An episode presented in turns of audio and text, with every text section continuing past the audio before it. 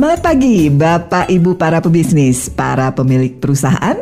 Kembali bersama saya Anastasia di acara BBS Bincang Bisnis dan Solusi Kinerja Prima. Hari ini kita akan berbincang-bincang dengan tamu spesial dari Kinerja Prima. Beliau telah lebih dari 20 tahun berkecimpung dalam urusan karyawan, mengelola karyawan, dan tentu saja meningkatkan kinerja karyawan yang impact-nya akan meningkatkan kinerja perusahaan. Semangat pagi, Pak Wan Santosa. Semangat pagi. Oke, Sobat Maestro. BBS ini Bincang Bisnis dan Solusi Kinerja Prima diadakan setiap minggu untuk Bapak Ibu yang tertinggal episode sebelumnya dapat melihat rekamannya di YouTube Kinerja Prima. Jangan lupa ya, like, subscribe YouTube Kinerja Prima. Juga share ke rekan-rekan yang membutuhkan. Karena sharing is caring. Nah, untuk obrolan kita kali ini, kita akan menjawab pertanyaan-pertanyaan yang sudah mulai menumpuk nih. Ini pertanyaannya menarik banget, terutama untuk Bapak Ibu para pebisnis yang sering gregetan dengan bisnisnya dan juga gregetan dengan kinerja karyawan. Sebagai pemilik bisnis, saya harus melakukan ekspansi, jeli melihat peluang, dan inovatif. Kesibukan ini membuat saya hanya memiliki sedikit waktu untuk mengelola karyawan. Ya, mengelola karyawan. Ini bisa menjadi hal yang sangat rumit dan menyita waktu. Membuat personal management, industrial relation, job desk dan SOP, performance management, penilaian kinerja. Ampun deh. Urusan struktur upah, compensation, dan benefit. Belum lagi training sampai memastikan culture perusahaan dapat sesuai harapan. Repot banget. Tapi itu dulu. Sejak Kinerja Prima membantu perusahaan kami, 80-90% urusan karyawan dapat terhandle dengan baik. Saya pun bisa tenang memikirkan perkembangan bisnis. Jadi, jika Anda memiliki masalah yang mirip dengan kami, Anda dapat menghubungi Kinerja Prima yang telah belasan tahun membantu banyak perusahaan mengelola karyawan. WA di 0851 0522 6999. Kadang-kadang memang tidak terpikirkan sendiri begitu ya pertanyaan itu, tapi begitu kita mendengarkan pertanyaan orang, baru kita kepikir, oh iya begitu ya, gitu ya seringnya Pak Wan ya.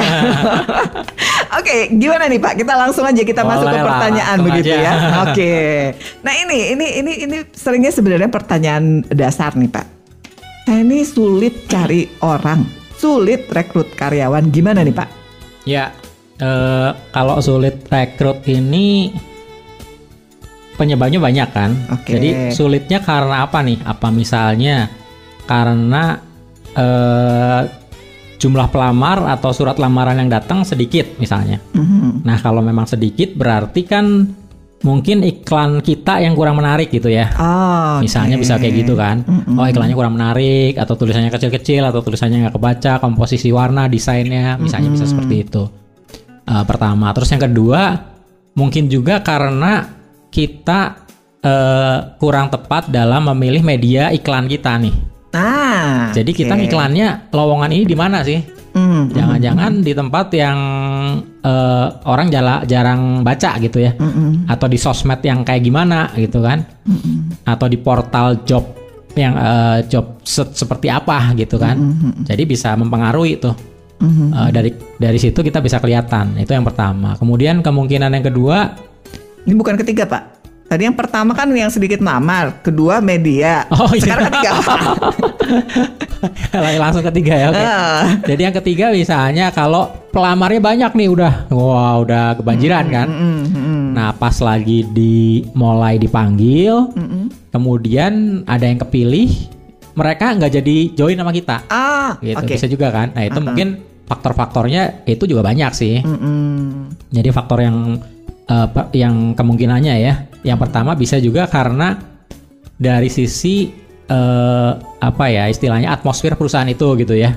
Bahkan dari mulai security-nya, dari mulai resepsionisnya, kalau mereka katakanlah menyambut pelamar dengan cuek, dengan katakanlah judes gitu ya.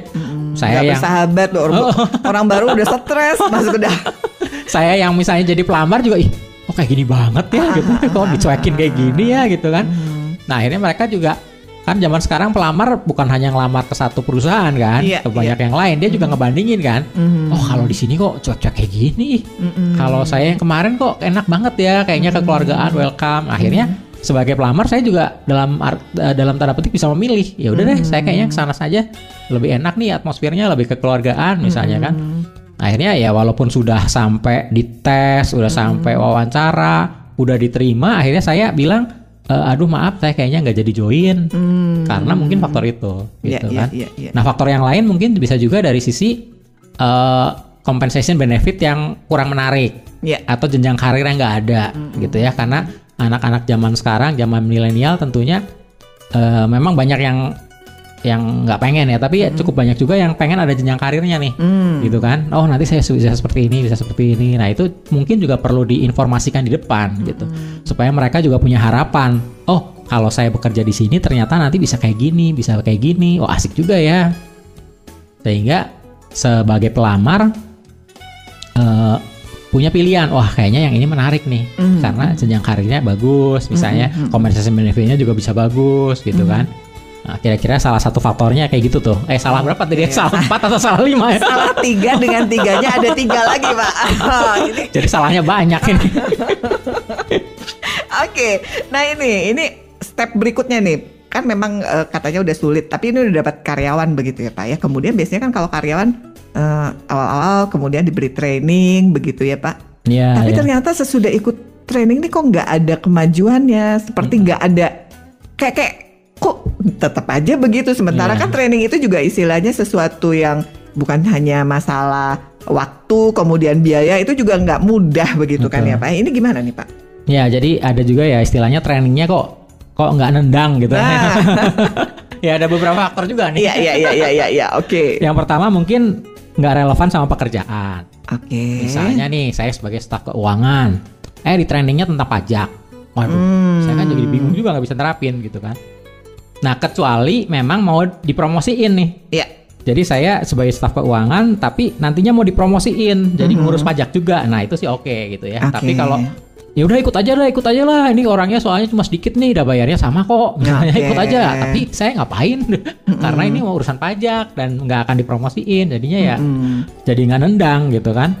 Itu kemungkinan pertama. Kemungkinan yang kedua tentang metode belajarnya nih.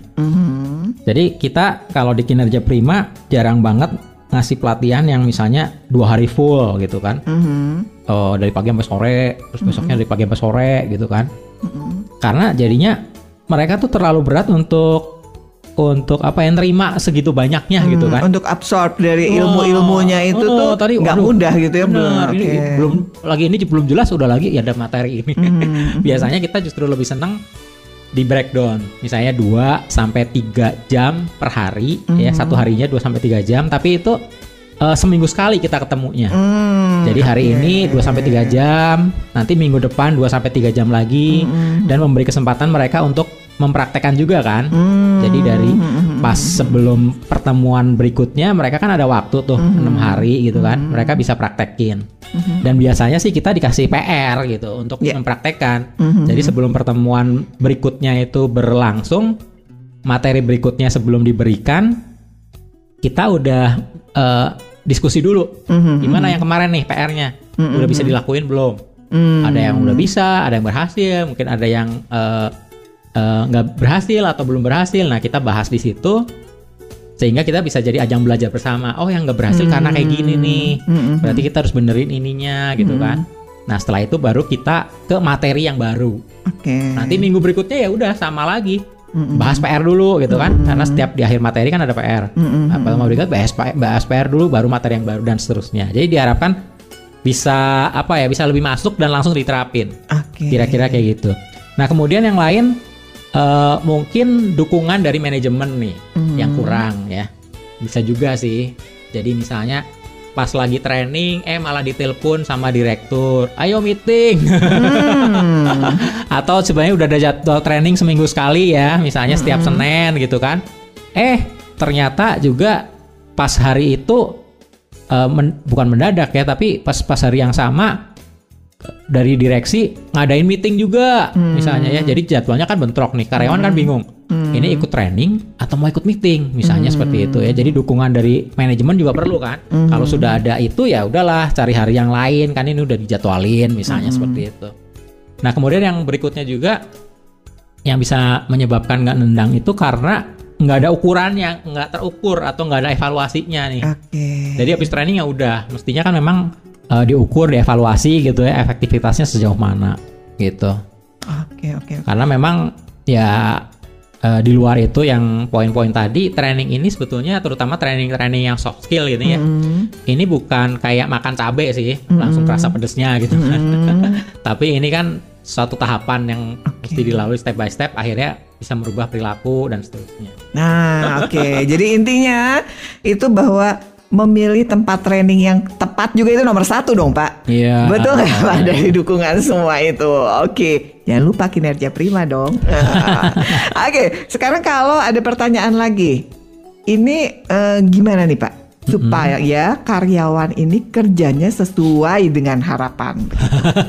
Ini agak apa ya istilahnya, agak ini pasti semua perusahaan berharap sih seperti itu ya Pak. Nah, tapi gimana nih? Si karyawan ini kok nggak sesuai nih. Saya pengennya bisa seperti ini, tapi kok harapannya nggak sesuai gitu kan.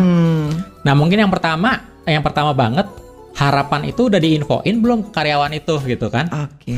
Jadi kalau nggak sesuai harapan tapi belum pernah cerita perusahaan ini berharap kamu bisa gini-gini loh ya, sampai kapanpun juga kan nggak bisa sesuai harapan gitu. Orang belum diinfoin harapannya kayak gimana kok gitu. Jadi harus diobrolin lah ya. Ini loh pengennya nanti pekerjaan beres, misalnya harus dilaporkan sebelum tanggal 5 ya, atau nggak ada yang salah laporannya dan seterusnya. Nah harapan-harapan itu harus diinfoin di depan, dikomunikasikan agar bisa sesuai harapan. Nah kemudian yang kedua, kalau udah diinfoin tapi masih juga belum bisa sesuai harapan, mungkin kita perlu adanya umpan balik kan. Jadi panggil orangnya, karyawannya bisa dipanggil, bisa diajak diskusi, dibeberkan juga ya di situ hal-hal apa yang sudah bagus misalnya ya. Ini kalau yang ini udah bagus nih, udah sesuai harapan, poin yang ini juga udah, yang ini juga udah. Tapi yang ini kayaknya masih belum nih. Kamu bisa nggak ditingkatin lagi? Yang ini juga kayaknya masih belum. Kemudian kita juga bisa membantu mereka untuk melihat kira-kira ini kamu yang ini kok belum sesuai harapan kami, kenapa sih kesulitannya di mana nih gitu kan. Barangkali dia punya kesulitan yang nggak bisa atau belum diungkapin gitu kan. Oh iya nih Pak, karena saya koordinasi sama ini selalu mentok misalnya ya, dianya nggak korporatif misalnya. Nah dari situ kita tahu, oh berarti mungkin perlu kita nih pihak ketiga yang untuk menjembatani karena dia ada kesulitan untuk sesuai harapan kita tadi gitu kan. Nah yang lain misalnya juga dari sisi pelatihan ya, nggak sesuai harapan karena kita nggak memberikan pelatihan. Misalnya yang tadi ya, misalnya contoh yang keuangan nantinya pengen supaya tahu pajak, tapi kita nggak ngasih pelatihan pajak. Udah deh kamu pelajarin sendiri. Ya mungkin dia mempelajarinya hal yang keliru juga bisa kan. Mungkin searching di Google atau di mana, tapi mungkin dapat artikel yang kurang pas, akhirnya pemahamannya keliru yang berakibat output ke perusahaan juga keliru juga gitu. Betul. Ya itu tuh contoh-contohnya lah ya. Selain misalnya ngasih penghargaan juga perlu kan. Jadi kalau dia berhasil, yang tadinya semuanya nggak sesuai harapan, tapi yang poin ini udah bisa, mungkin kita bisa ngasih penghargaan. Mulai dari pujian, mulai dari tepukan di punggung lah, atau mungkin bisa juga bisa ngasih insentif juga gitu ya, kalau memang sudah bagus banget gitu kan. Ya bisa-bisa seperti itu gitu. Oke. Nah sekarang ini kalau berbicara, ini karyawan saya tuh sebenarnya bagus-bagus Pak, keren-keren, tapi gimana ya Pak ya membangun kerja sama tim. Waduh. PR-nya banyak ya. Nah ngomong kerja sama tim, pertama tentunya perlu ada komunikasi ya kan, terbuka dengan semua anggota tim lah ya, diskusi, dengerin masukan gitu kan. Terus harus bangun kepercayaan juga gitu ya. Kalau memang ada hal-hal yang kurang yakin ya harus dipastiin, diklirin. Kalau udah clear ya udah, jangan terus curigaan terus. Kalau curigaan terus kan nggak beres-beres nih bangun kerja sama timnya gitu kan. Kemudian yang lain mungkin juga pembagian kerjanya ya harus sesuai dengan potensi atau kekuatannya masing-masing kan. Yang ini kuat di sini ya udah ngerjain ini, yang ini kuat di sini ngerjain ini, sehingga timnya bisa terbentuk dengan baik. Dan yang paling penting dari yang tadi juga, perlu banget komunikasi dengan semua tim bahwa tujuan perusahaan itu ini gitu. Bangun kerjasama tim, kita ibaratnya kalau bangun rumah kompak, tapi kita nggak ngasih tahu bahwa rumahnya bakalan kayak gini.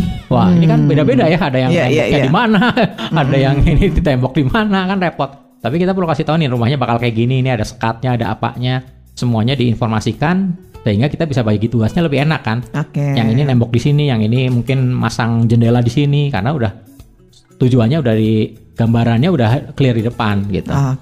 Kurang lebih sih bangun kerjasama tim kayak gitu ya. Tapi mungkin juga gini, dalam perjalanannya mungkin ada konflik kan? Iya. Ada konflik.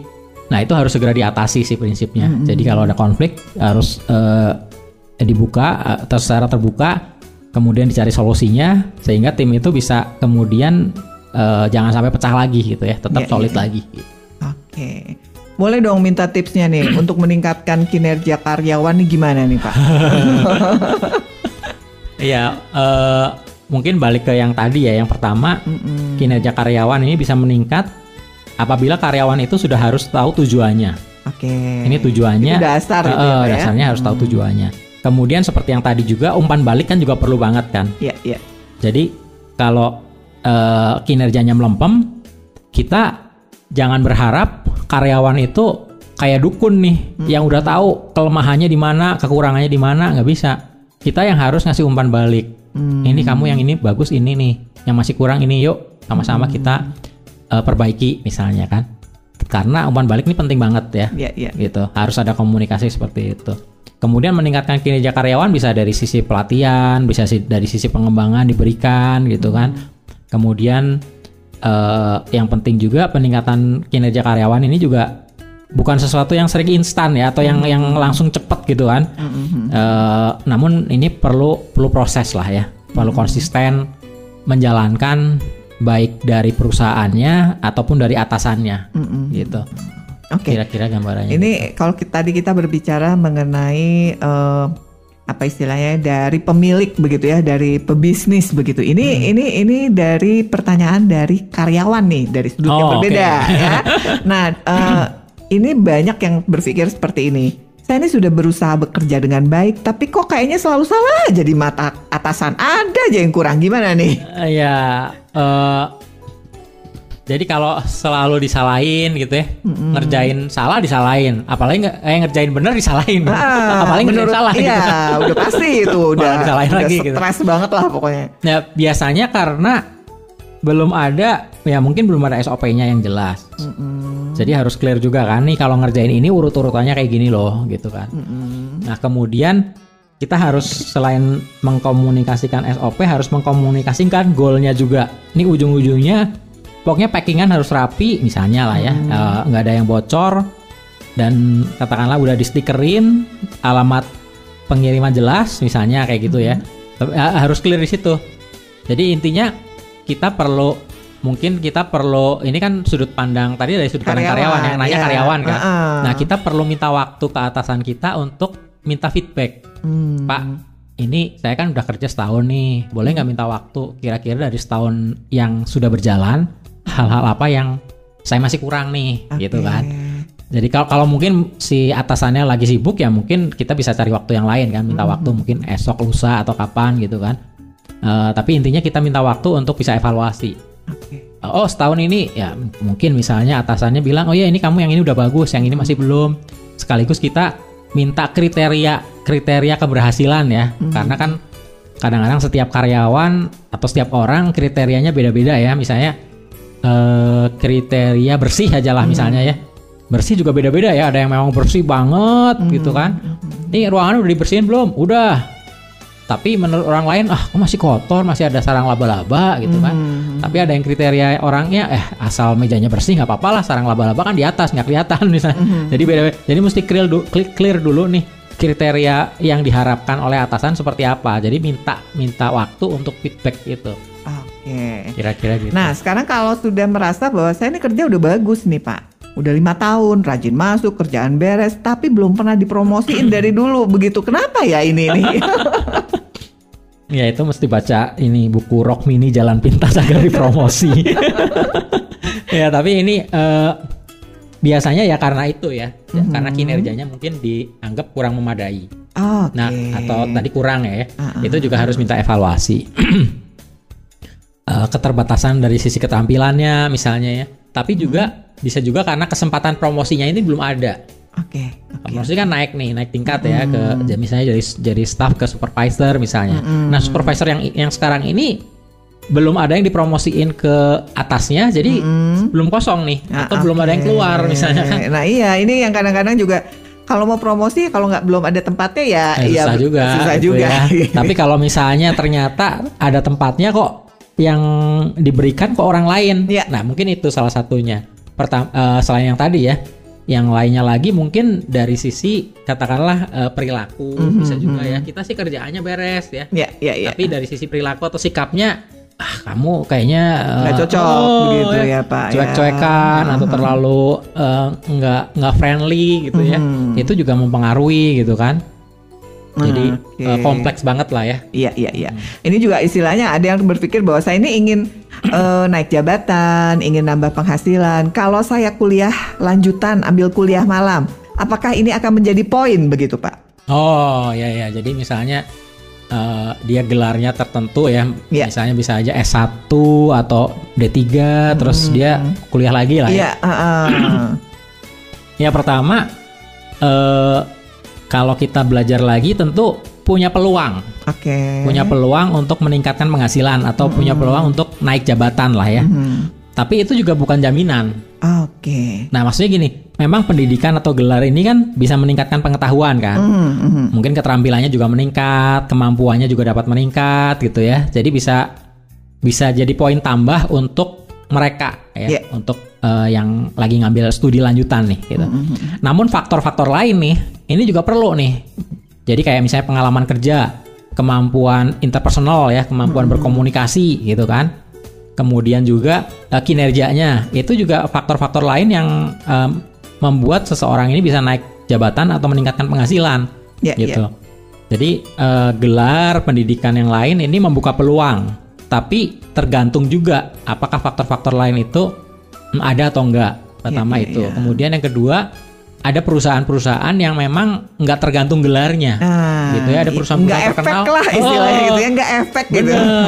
Jadi ada perusahaan-perusahaan yang terkenal, yang internasional malah sekarang enggak mensyaratkan gelar tertentu ya, enggak harus S1 dan seterusnya, tapi outputnya yang penting gitu.